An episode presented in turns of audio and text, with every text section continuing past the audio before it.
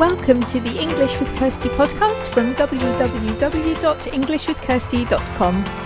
Here I'll be sharing with you tips, information, and other learning resources so that you can improve your business English.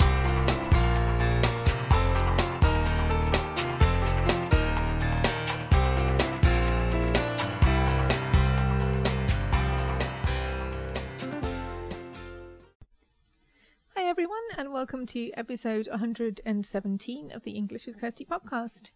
And so I'm recording this at the end of December, and so I hope that everybody who celebrated Christmas had a really good time, lots of fun with friends and family. And now we're coming towards the end of December, so everybody's beginning to think about the new year and the end of the old year and what we want to do differently in 27, 2018. Um, I talked in the last podcast episode about what people do in the UK, how people like to celebrate the new year in the UK. And one of the things I mentioned was New Year's resolutions. So this is kind of a, a thing that we think about what we're going to do differently in 2018 or when whenever you hear this what you would want to do differently. And I thought that would be a really good time to start this series that I'm doing called Better English in 2018. So I know it's not 2018 yet, but this is just something to think about before you start into the new year. So I thought I'd start a week early with this podcast episode because what we're going to do is have 10 podcast episodes on this subject about better English in 2018 and different things that you can do to make sure that you do improve your English in 2018. Um, there will be other things coming as well on the podcast channel, so if this isn't really for you, this isn't all I'm going to be doing.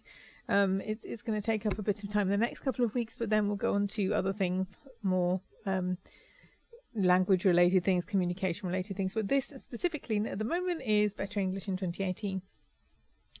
And so a lot of people at the moment are talking about goals, what they want to do differently, what their plans are.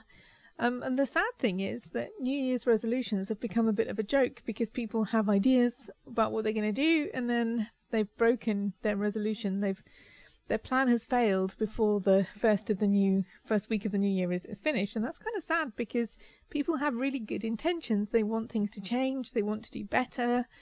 Um, they want to do something that will be good for them. But the problem is that they don't always think it through very well. It's usually everyone's sitting around on the last night of the old year deciding what they're going to do differently some people have had something to drink and that sometimes makes you think that you can do more than you can or make unrealistic plans. But the problem is that, that people don't always think about the detail. And so I just want to talk about some of the reasons why people's plans don't don't work. Because if you know them, then you can avoid them. So there's different categories of, of problems that people have. But the first one is that they're unrealistic to start with. If you if you say, Oh, I want to I don't know, I want to write a book and then you don't spend any time writing the book, you, you're not going to get the book written. So if you if it's something like writing a book, you need to set aside time, you need to have an idea, you need to know how you're going to publish it, you need to get someone to do the cover if you're not going to do it yourself. You know, there's all kinds of details that come into this plan. It's not just oh, I'm going to write a book and then magically it appears. It, it's work. You need to put work into it. Um, and similarly, if you want to read a book in English, if you don't set aside time to read that book, then it's not going to happen. Or if you choose a book that's the complete wrong language level for you, then again, it's not going to happen because you'll never want to read that book because you don't understand it.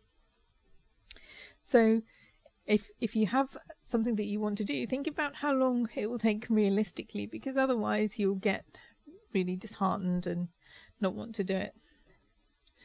Um, and that's, I think some of the problems that people have when they say something like, "Oh, I'm going to go to the gym every day," um, like or four times a week or something like that, and they're not going once a week at the moment. So that's an increase of four times. Um, if you're saying I want to go to the gym, start with once a week and then build it up twice a week, three times a week, but don't start with four times a week when you're not doing anything at the gym because that you may do it for a couple of weeks, but then it'll be really hard to maintain if it's too ambitious or unrealistic.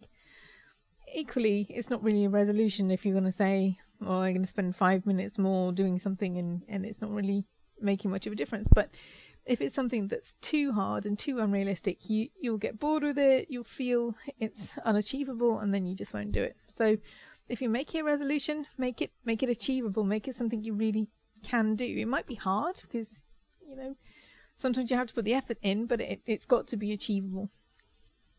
And the second problem is this isn't so much something that people say they're going to do and don't do, but they, they make it too vague, like, oh, I'm going to improve my English. Great. Everyone wants to, if they're learning another language, then improving is a great thing to do. But the problem here is if you just say you want to improve your English, it's too vague. You know, what does that mean to improve? Does that mean that you improve your vocabulary? Does it mean that you um, your writing skills become better? Does it mean that you speak to more people in that language?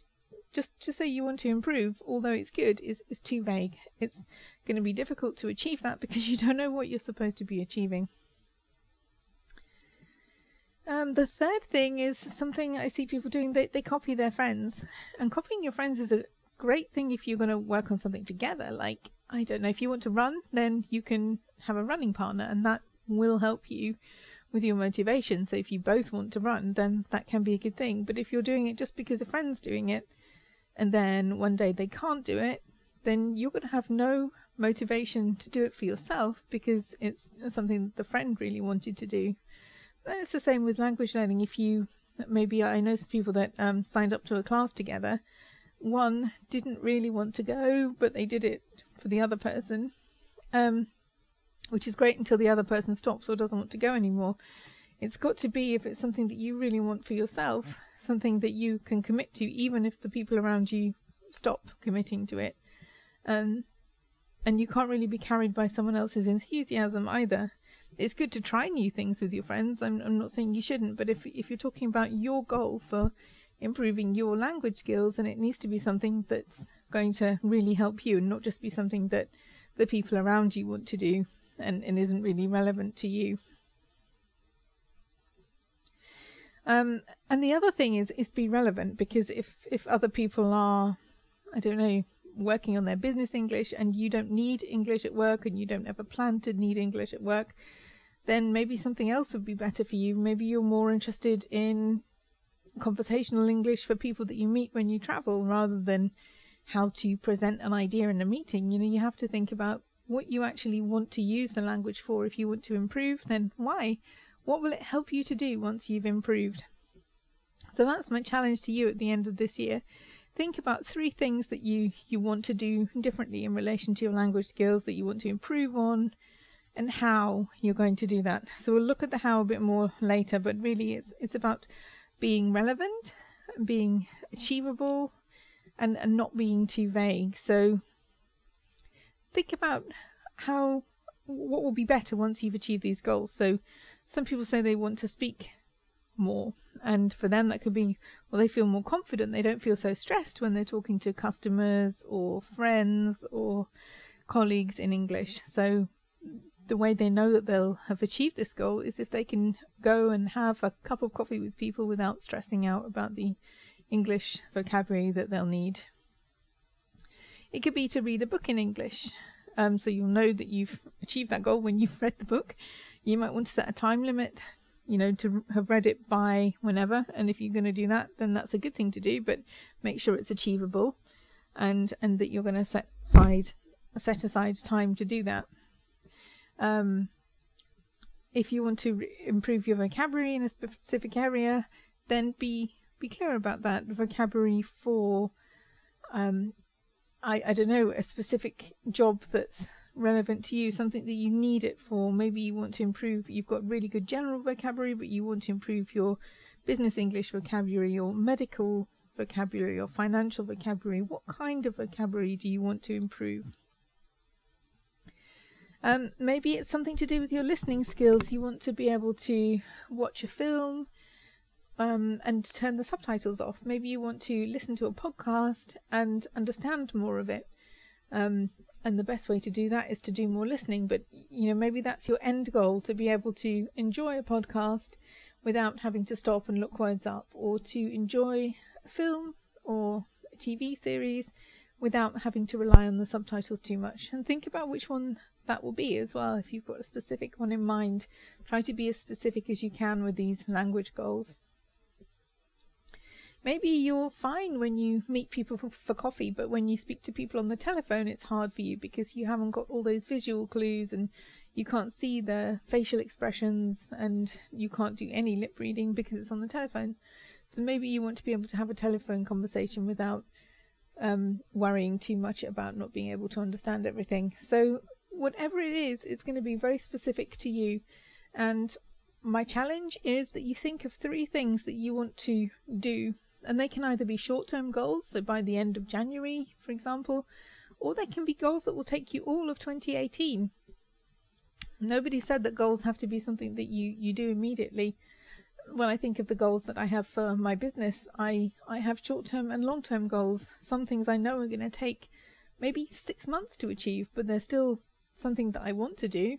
Other things I can get done by the next time I look at my monthly goals. It's really up to you what goals you set and how long you're going to give yourself for them because um, different goals will require different amounts of energy and and work. So you know yourself and you know how much time you have to to give to this because that's also another thing you can't expect everybody to do the same because people have different language levels, but they also have different amounts of time that they can give to their language development.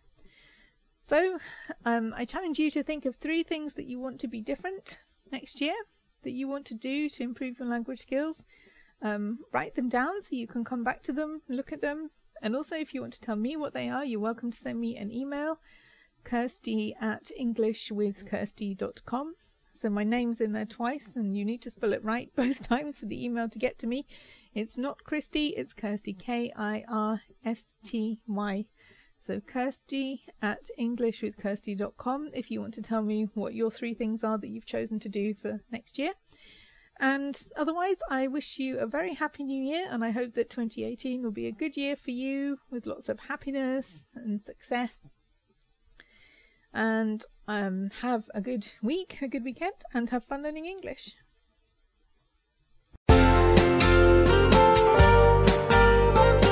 Hope you enjoyed this episode of the English with Kirsty podcast. If you have any questions or comments, my email address is kirsty at englishwithkirsty.com or you can go to www.englishwithkirsty.com slash podcast where you'll find information about the individual episodes.